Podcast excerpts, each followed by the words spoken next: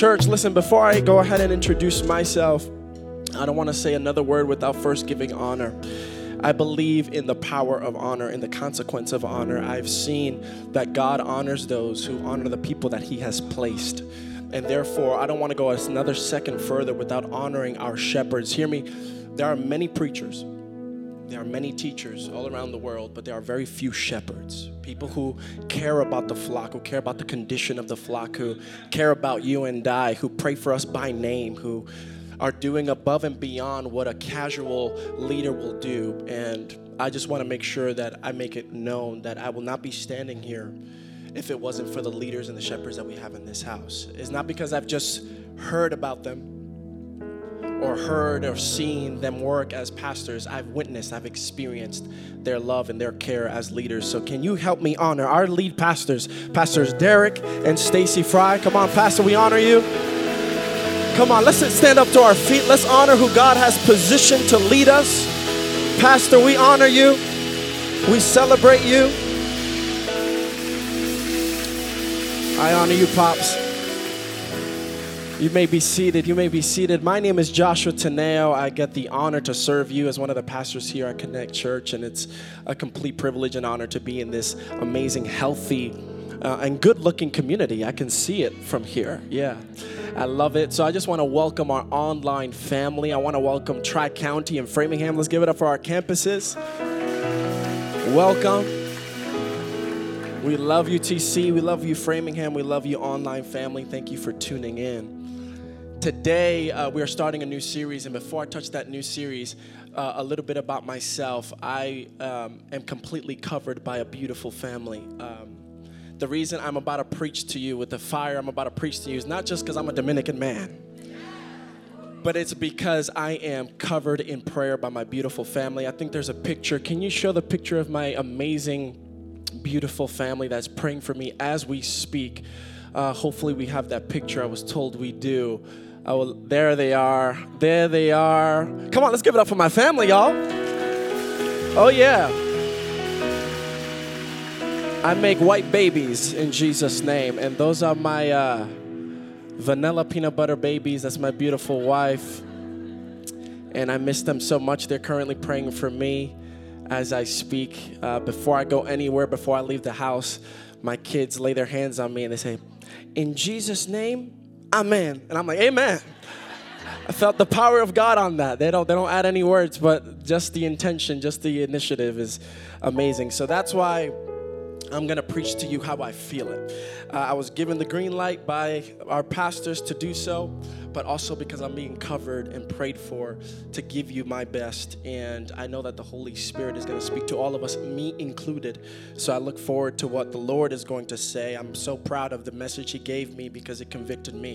And you know, a message is good when it hurts you more than it hurts anyone else.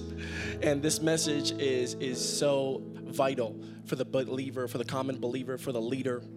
And I believe it's going to change our lives. So, therefore, that being said, we're starting a brand new series today called SummerSlam. SummerSlam. And no, it has nothing to do with WrestleMania, has nothing to do with WWE, but what it has to do is we're going to be touching four pillars of belief that we feel here. And we're going to be talking about leadership, lordship, and relationship. And today, we're going to kick off and talk about worship. So I'm excited about that. We're going to be talking about worship today. Join me. Let's open up our Bibles to John 4. John 4, 21. John 4, 21. Yeah. Our worship, my worship team, our worship team, this amazing team. Let's give it up for them. My gosh, it took every ounce not to jump on this stage. They're doing a phenomenal job. They're going to join me back here because we may break into song at any moment's notice. So be ready. They're here to back me up. John chapter 4, verse 21. Let's do a little workout, some high intensity workouts here. Let's stand up to our feet and honor the Word of God. Pastor Devin Fry said a couple weeks ago this is not a hurried moment, this is a holy moment. So we're going to be opening up the Bible, we're going to be opening up the Word, and seeing what that says to us today. And it says the following. Better you could keep going until further notice. John 4 21 says the following. It says, Jesus said to her, Women, believe me, the hour is coming when neither on this mountain nor in Jerusalem will you worship the Father. You worship what you do not know. we worship what we know. For salvation is from the Jews.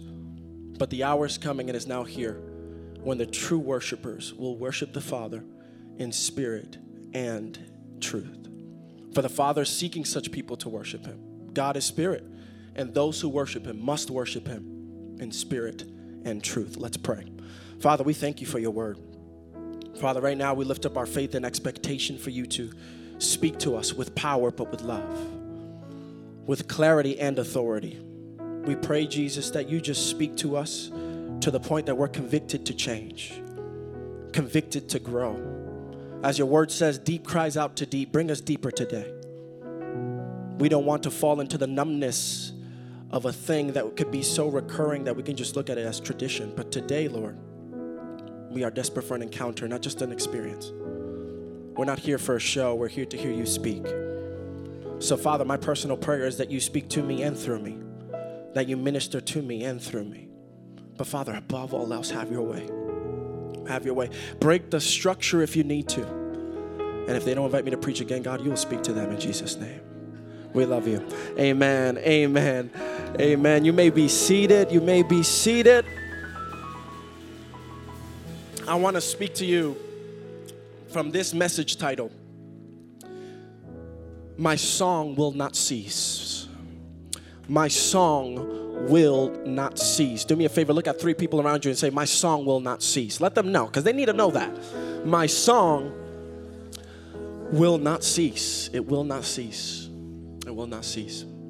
A couple years ago, Umberto, thank you so much. A couple years ago, I got introduced to this so called sport uh, called flag football. Flag football. And I come from playing, you know, five years of uh, organized football. We wear our pads, we, we do all that kind of stuff. I've been playing rec and then in high school as well. So I'm used to the aggression and the abuse that is American football. And when I first got introduced to flag football, it was uh, several years after high school. I already had two kids, and we went to go play. We were in this turf field. I was so excited. Everybody had their cleats, everybody was dressed up, and I'm like, oh, all right, this is gonna be fun. But I noticed nobody was putting their pads on. So I'm saying, all right, uh, where are the pads? Where, where are the helmets? No, we don't do that here. And I was like, oh, oh, okay, that's, that, that's weird. Uh, hopefully, we still have the same level of fun. And uh, we started with the game. I was on offense. We were on offense. They passed me the ball, and I start running full speed. That's the only thing I know. Football, you get the ball, you run. That's what I've been taught. That's what I've been doing for five years. And I start running. And I, I, I believe in honesty. I don't want to lie to you, church. I, I don't believe, I believe completely in honesty and transparency. I was probably running 97 miles an hour. and um, running full speed. I get to the touchdown, no word of a lie. I'm celebrating. I throw the football down. Rob Gronkowski's spirit just entered me. I just threw the football down. I started shouting. I started yelling. I started celebrating. But then I look around and I'm the only one there. So I'm like, wait, why isn't my team celebrating with me? So it's either they just have a spirit of dishonor on them or, or, or, something's wrong. So I turn around, I walk back towards my team, and I said, hey, hey what's going on? And they're like, hey, get back in the line of scrimmage. I'm like, wait, what do you mean? No, no, no, no. I just, I just finished scoring. They were like, no, no, no, you, you, you, you, you got tackled. I'm like, I did not get tackled. I did not touch the floor. My knees did not hit the ground. No one touched me. And they said, no, Josh, this is what you don't understand. There's a flag on you. And I said, yeah, I know about the flag. Isn't that like a decorative piece? they said, no, no. So there's a flag on you, and all they have to do is take your flag. And if they take the flag, you can't move any longer.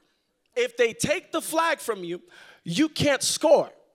If they take the flag, you can no longer progress. I'm about to preach. You're with me. Okay, okay, you're tracking. So they took this flag from me, but I said, wait, no, no, I, I didn't feel anything. I, I, Nobody was close to me. I, I, I, promise I was just running full speed. I, I was focused on my target. I, I made it to my target, but they said, no, no, they took your flag. Church, allow me to turn this metaphoric journey and follow that same analogy and say that there's a flag that we have. And this flag is called worship. And hear me, the enemy does not need to tackle you The enemy does not need to bring you down. The enemy does not need to dis- don't get me started. The enemy does not need to ruin you. As long as he takes your flag, you cannot progress. As long as he steals your worship, the Bible says in John 10 10, the devil has come to steal, kill, and destroy. And I always thought he just wanted to kill me. I just thought he just wanted to end my life. But let me give you some news here. Church, the enemy does not want to kill you, he does not want to harm you. What he actually wants to do is steal, kill, and destroy your worship. Because one thing that I learned, I am a third generation pastor. My parents are pastors. My parents before them, uh, my grandparents were pastors as well. And one of the things that I've learned throughout this journey of Christianity is that the enemy will allow you to hold on to your faith. He will allow you to hold on to your title of Christian. He will allow you to continue your streak of coming to church week after week. But as long as he has your flag called worship, there can be no progression. I was focused on my target. I was focused on where I was headed. But in the meantime, they stole my flag. And I feel like that's the story, the unfortunate reality for many in the capital C church. Capital C church just means the church worldwide, the global church, that there are many of us that we have been worshiping or we have been coming week after week or we've been interested in the idea of following this Jesus we preach of. But we don't realize that there is an essential flag wrapped around our waist.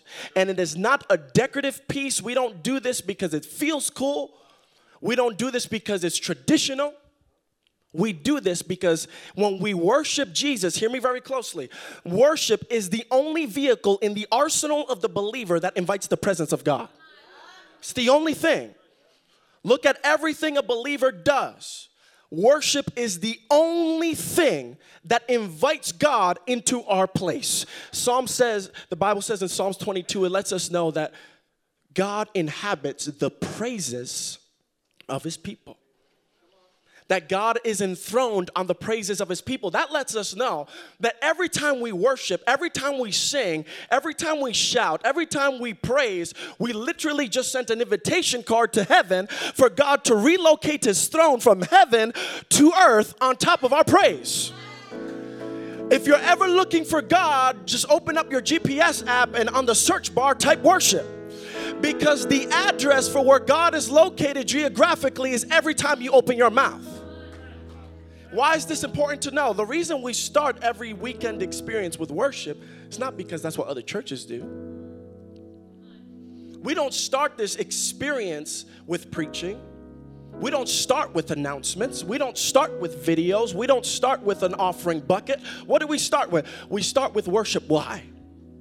Because we want to show God you have license to invade this room we give you access to enter the room. We are officially giving you your invitation. So, God forbid if we worship, because that's what the enemy is after. Our worship is so vital, it is the key that opens the door to breakthrough. And I want to show you through biblical example how the enemy even tried tempting Jesus and trying to remove and pervert the worship of Jesus. And I want to show you that through the Bible. I love the Bible so much. Every time I read the Bible, I feel like I am in a science class. I start sweating. I start getting my magnifying glass out because there's so many nuggets in the Bible that if we look beyond surface level, we will find that God is actually trying to communicate so much more than we realize. Amen? So I want to show you this. In Mark 4, Matthew, sorry, Matthew 4, 1 through 10, I want you to, I want you to know this. The enemy, and catch this as you open up that scripture as they put, put it up on the screens, I want you to realize this. The enemy, culture, society, your situation, it cannot prevent your worship. Hear me. But, Pastor, that sounds paradoxical. That sounds uh, counterintuitive. That sounds uh, like you just contradicted yourself. You just said that the enemy's trying to steal your worship, so that means he can take it away. No, no, no. Listen closely. The enemy cannot prevent worship because everyone worships something. I'm about to throw this mic. Everyone worships something. So hear me. What the enemy cannot prevent, he will try to pervert. What the enemy cannot stop, he will try to taint. What the enemy cannot prevent, he will try to perverse. So the enemy knows everyone worships something. Whether you know it or not, you worship something. Some people worship their careers. Some people worship their cell phones. Oh, Gen Z didn't like that. I'm sorry, TC, I'm joking. Some people worship their bodies.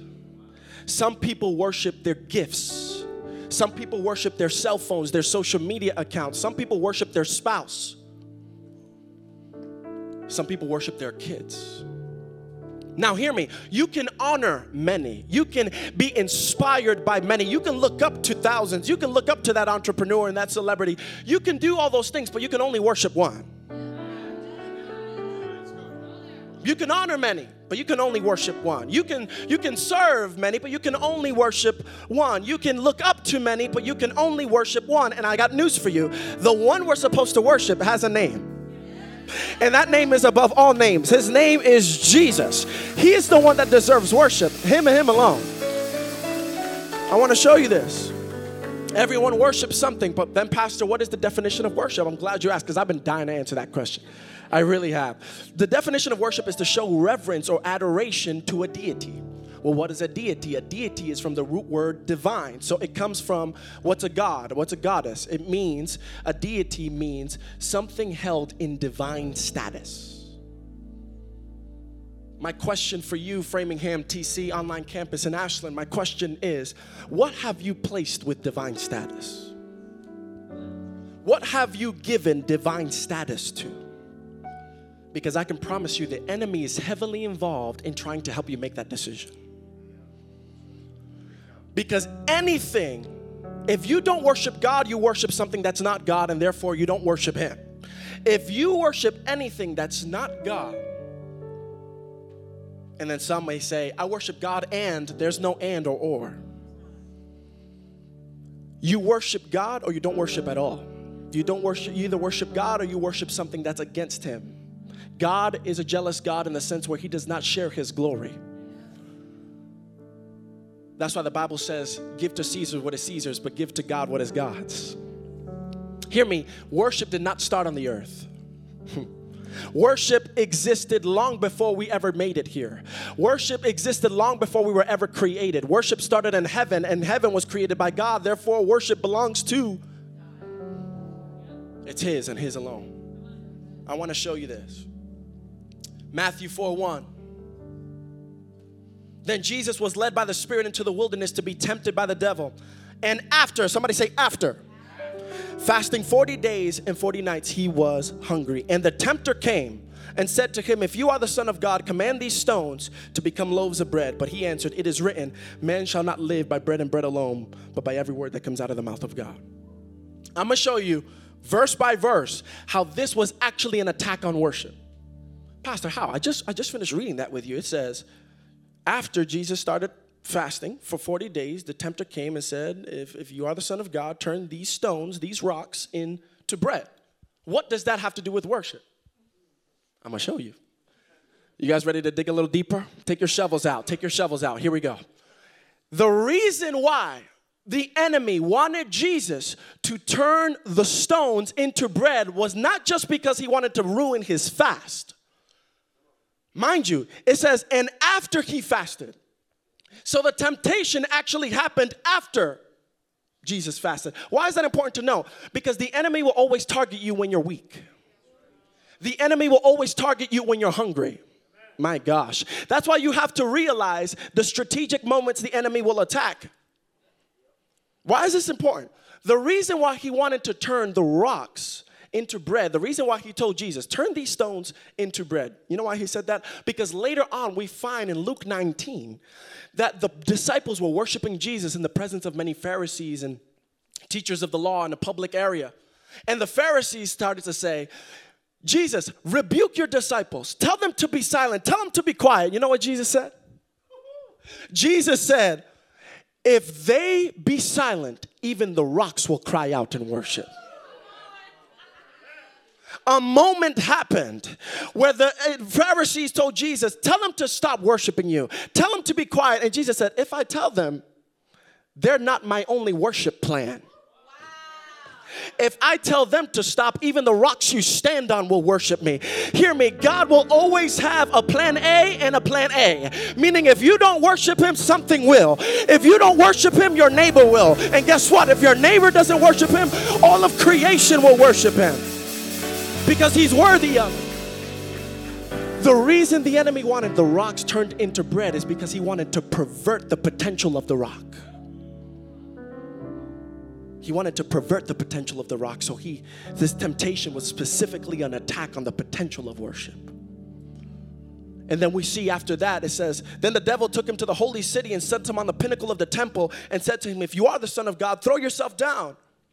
For it is written, He will command the angels concerning you, in their hands He will bear you up, lest you strike your foot against the stone. Verse 7 Jesus said to him, Again it is written, You shall not put the God, your Lord your God, to the test. Catch this. What does this have to do with worship?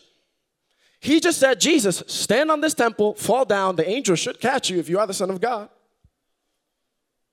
The reason this had to do with worship is because the temple was the place of worship. The temple was the place where the believers gathered, where the believers gathered in that place for the specific assignment to worship God. So here, the first temptation, we see an attack on the potential of worship, and the second temptation, we see attack on the place of worship. The enemy said, Fall from the temple, the place where you're supposed to be lifted up in. Fall from the place that you're supposed to be exalted from. Fall from it. He was trying to ruin the, the purpose, the potential and the place of worship. And then what do we see? The next worship, the next temptation, he just said, All right, nothing is working. Let me just get straight to the point, Jesus. Verse 8 Again, the devil took him to a high, a high mountain and showed him the kingdoms of the world and their glory. And he said to him, All these I will give you if you just fall down and worship me. Then Jesus said to him, Be gone, Satan, for it is written, You shall worship the Lord your God, and him alone shall you serve. What does this let us know? The enemy was what he was actually trying to do here is he was saying, Jesus, you're about to die on the cross. I know you want to do that, but you're going to die on the cross for the people. So I will give you the people, I will give you the kingdoms, I will give you the glory, and you don't even have to die. The reason he tried doing that is because the enemy knew if Jesus would die on that cross, the people will have a chance to be saved. So the enemy was trying very hard to say, listen, forget your mission, just worship me.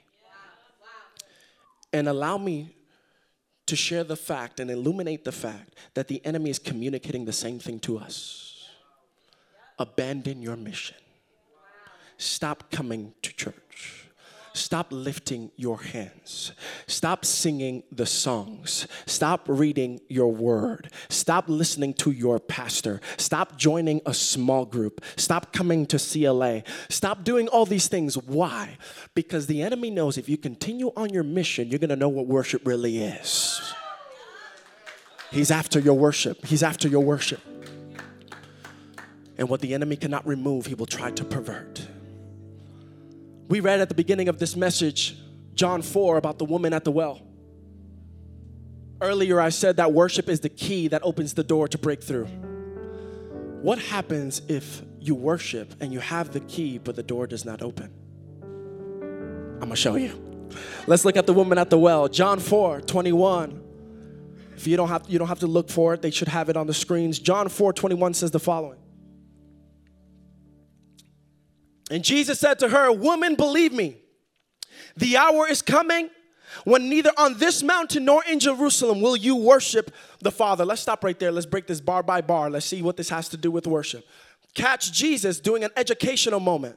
He was breaking a tradition in this moment. How? He just said you don't have to worship in the temple or in the mountain. Exactly.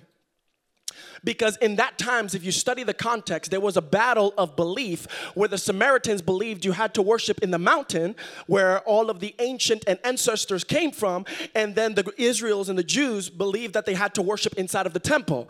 And Jesus said, No, no, you don't understand. I'm here to break all that. You don't have to worship. This is the Bible. Neither on this mountain nor in Jerusalem will you worship the Father. The reason he says that is because I believe it's so relevant even to this day, because there are many of us who only worship in the church. There are many of us who will only worship and exalt God and do lift our hands and lift our voice. Why? Because we're in a place where that's supposed to happen. And Jesus, since the beginning, has been trying to teach us and show us you don't have to go to the temple to worship. You don't need to go to a sacred place to worship. You are that sacred place. Worship right where you are. Worship in your job. Worship at your home. Worship in your situation. Situation. Worship in the middle of your crisis. Worship is not a song you sing. It's a life you live. And Jesus was trying to educate this woman, saying, "You're trying to worship at a place because that's the only time you actually exalt me." The question is is that the only place you exalt Him? Self analyze. When I come to church, is that the only time I lift my voice in praise? Jesus. Is that the only time I worship Him and give Him thanks for all that He's done? What's the next verse say? You worship what you do not know. Now that made me sweat some blood right there. That got me nervous. This is why, church, because just by this verse alone, you worship, yep, verse 22, you worship what you do not know. What does this teach us? That teaches us, that lets us know, that implicates that it's possible to worship something you're completely unaware of. That it's possible to worship Jesus and still not know Jesus. That it's possible to serve God and still not know God. That it's possible to come to church and still not know the God of the church. That's scary. Because that lets us know we can do so much for God and yet still not know His heart. That we can know so much about the Bible and still not know who He is. When I read that, I made it my assignment to dedicate my life to getting to know Jesus. Me preaching, me leading worship, that's a bonus. The, the goal of my life is to get to know my Savior. Because even our finite minds cannot understand the complete magnitude of the infinite. But nonetheless, I don't see that as a distraction to not pursue Him. I see that as an invitation to go deeper. I want to know Him completely. Because when you know Him completely, your worship changes. It changes. What's the next verse? It says, We worship what we know, for salvation is from the Jews, but the hour is coming and is now here when the true worshiper, now, I don't know if it's just me, but if there is a word that says truth, that means by default a word exists that means false. There can be no such thing as light if there's no such thing as darkness. There can be no such thing as, uh, let's see, there can be no such thing as truth if there's no such thing as false. So the fact that Jesus said, the true worshipers will worship me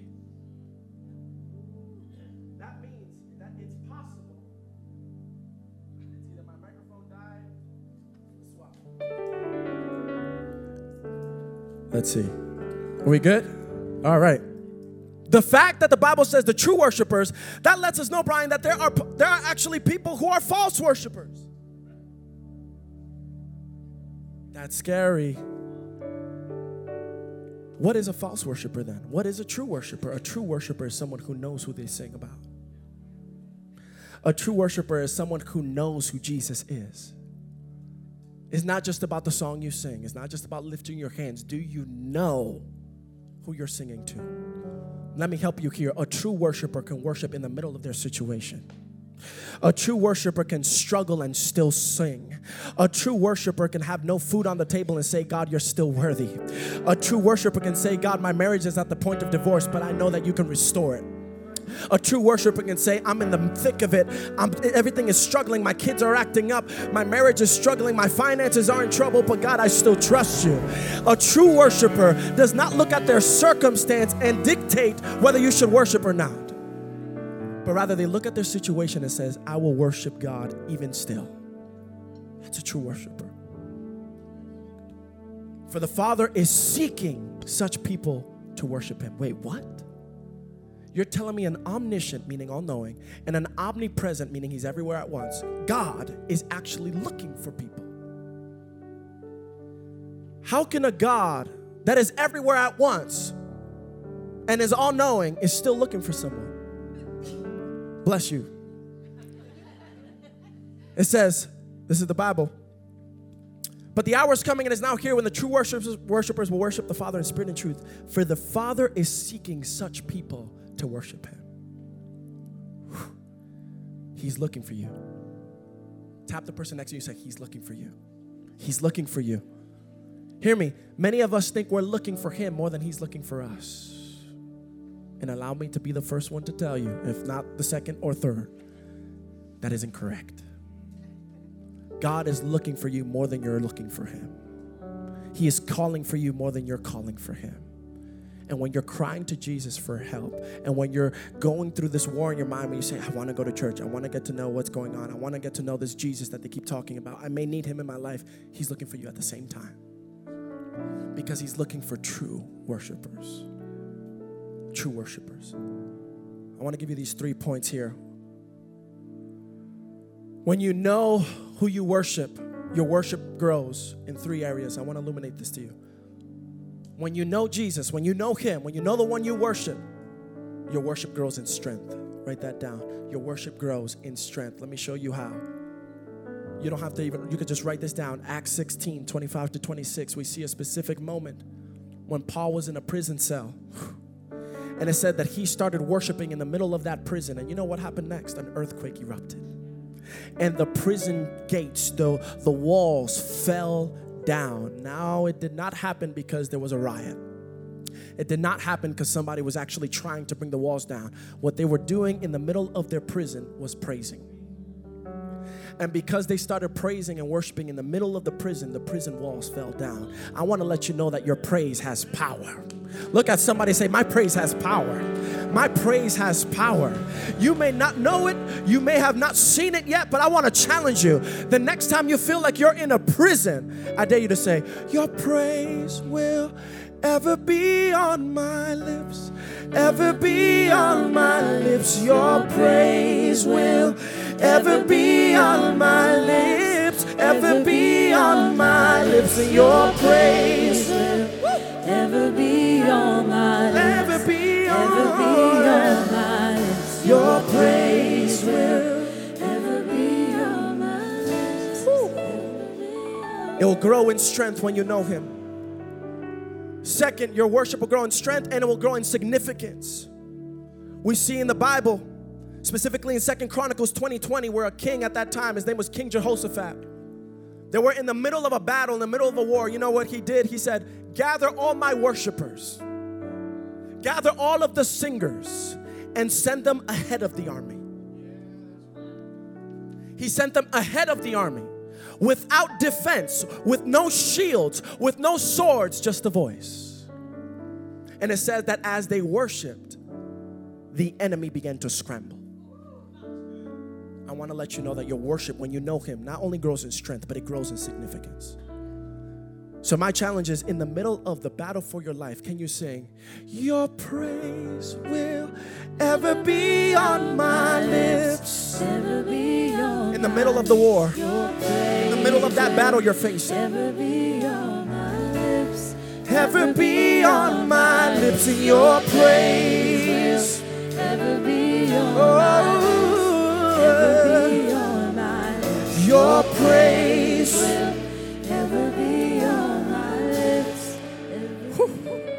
It will grow in strength, it will grow in significance, and lastly, it will grow in stamina. It will grow in stamina. One thing I've learned is that you can have all the strength in the world, but if you have strength with no stamina, you can't stay in the fight. If you make it to round two, you're in trouble because you have no stamina. Stamina points to the longevity. Your worship will grow in stamina. What does that mean? Psalms 22 2 to 3 says, Oh my God, I cry by day, but you do not answer. I cry by night, but I find no rest, yet you are holy. Enthroned on the praises of your people. This is what it illuminates to us. This is David speaking. He was in the worst moment of his life. And I don't know if you've ever said these following words, if you ever had a season in your life where you were like, God, I'm praying, I'm doing my part, I'm seeking you, but I don't hear you. I'm coming to church, but I don't feel you. I'm trusting you, but I'm not seeing any result. I'm not seeing the fruit of your faithfulness. That was David in this moment where he said, My God, I cry by day, but there's no answer. I cry by night, but I find no rest. But this is what he decided to do because of that. He said, Yet you are holy. God is looking for a remnant. He's looking for a people that can give him a yet praise. That means, God, even if I don't feel you, yet I will worship. Even though I'm struggling, yet I will worship. Even though I have more questions than I have answers, I will worship. Even though my family is struggling, I will worship. God, I may not have everything together, yet you deserve a praise. I may not know everything, yet you deserve a praise. I may be crying by day, yet you are holy. I don't know if this has ever been your season where you ever struggled so much that you thought God was the liar, that you ever struggled so much that you thought God wasn't real. And God is saying, Will you praise me in spite of it? Because that's who I'm looking for. I think what God is looking for in this season is just the people who can say, Your praise will ever be on my lips forever. Your praise can we show him now? Stand up on your feet and let's sing this out. Your praise will. Can you show him? Give him a yet praise. Come on, TC, I want to hear you. Come on, Framingham, sing it one more time. Say, Your praise will ever be. Oh, say, Your praise Yeah. Come on, one more time, sing it with all you have. Your praise with your questions, sing it. Even in your doubts, sing it. Even in your difficulties, sing it.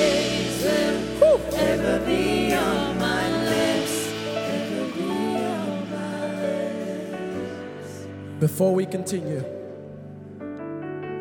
every campus, TC, Framingham, your worship team is positioned and they can start going up. They are positioned to sing this same song. I made sure of it. Because I believe this song needs to be the testimony of our lives. Where we can say, Your praise will ever be on my lips. Not just when things are good, not just when things are easy. I this ring shows that I'm devoted to my wife even when things are hard even in the middle of if, if we're fighting, if we're arguing, I chose to still love you. I made a vow to love you. I made a vow to be there even if you're sick and even if you're healthy. Can we make that same vow to Jesus that I will worship you whether I'm sick or healthy? I will worship. Though I'm in clarity or in confusion, I will worship you because that means more to Him than anything else you can possibly muster. That's what means most to Him. So, TC Framingham, I want to let you guys go into your moment, but before you do, I want to challenge you. Everyone at those campuses, sing with all you have. Fill the Regal Theater with that song. So much to the point where staff is going to come in and say, We felt something we've never felt before. Framingham, I want you to lift your voice so loud where all of the other people who share that temple to have a service where they say, We felt something from your service. We felt something from your worship. I want you to fill the city of Framingham with worship. I want to challenge you to sing this song with all that you have, with all that you got. Show that we are truly a people of worship. You are dismissed with that. I want to challenge you to sing that. Ashlyn, an online family. Before we continue to sing the song in faith, before we continue to give God our yet worship, our yet praise, I want to make the most, I want to invite you to make the most important decision you'll ever make. And it's to say, Jesus, I'll give you my life. It's to say, Jesus, I'm tired of coming to church and not know you. I'm tired of saying I am a Christian, yet I don't know Christ. I'm tired of saying I love God, but you don't know God.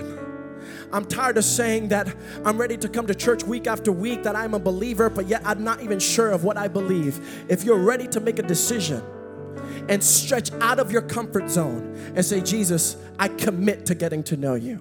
I'm ready to get to know you. The Bible is a book to get to know Jesus. It's not a Bible of rules and regulations, it's a Bible of getting to know who the one we sing about. That's what the Bible is about. If you're ready to make that invitation, I want you to do this. All eyes closed in this room, all heads bowed, no one is looking around. This is a moment between you and Jesus, a moment between you and Jesus All eyes are closed, all heads are bowed. If this is you, and you heard this message and you say, I need to get to know this Jesus. If that's you, what I want you to do is just lift your hand when I count to three. I'm gonna count to three and I want you to go ahead and lift it.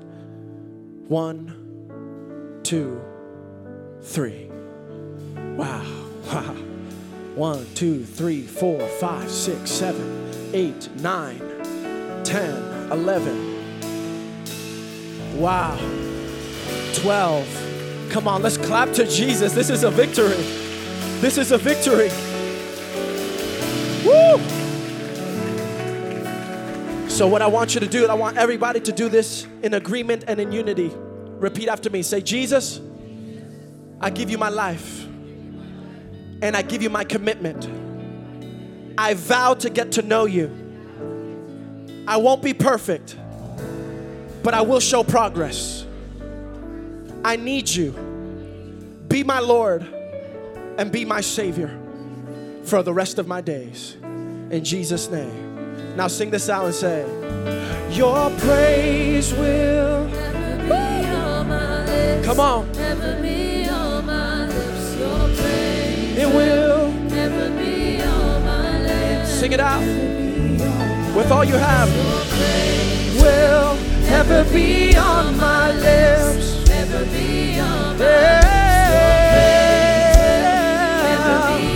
Come on, with all you have, fill this house with worship. Say your praise will ever be.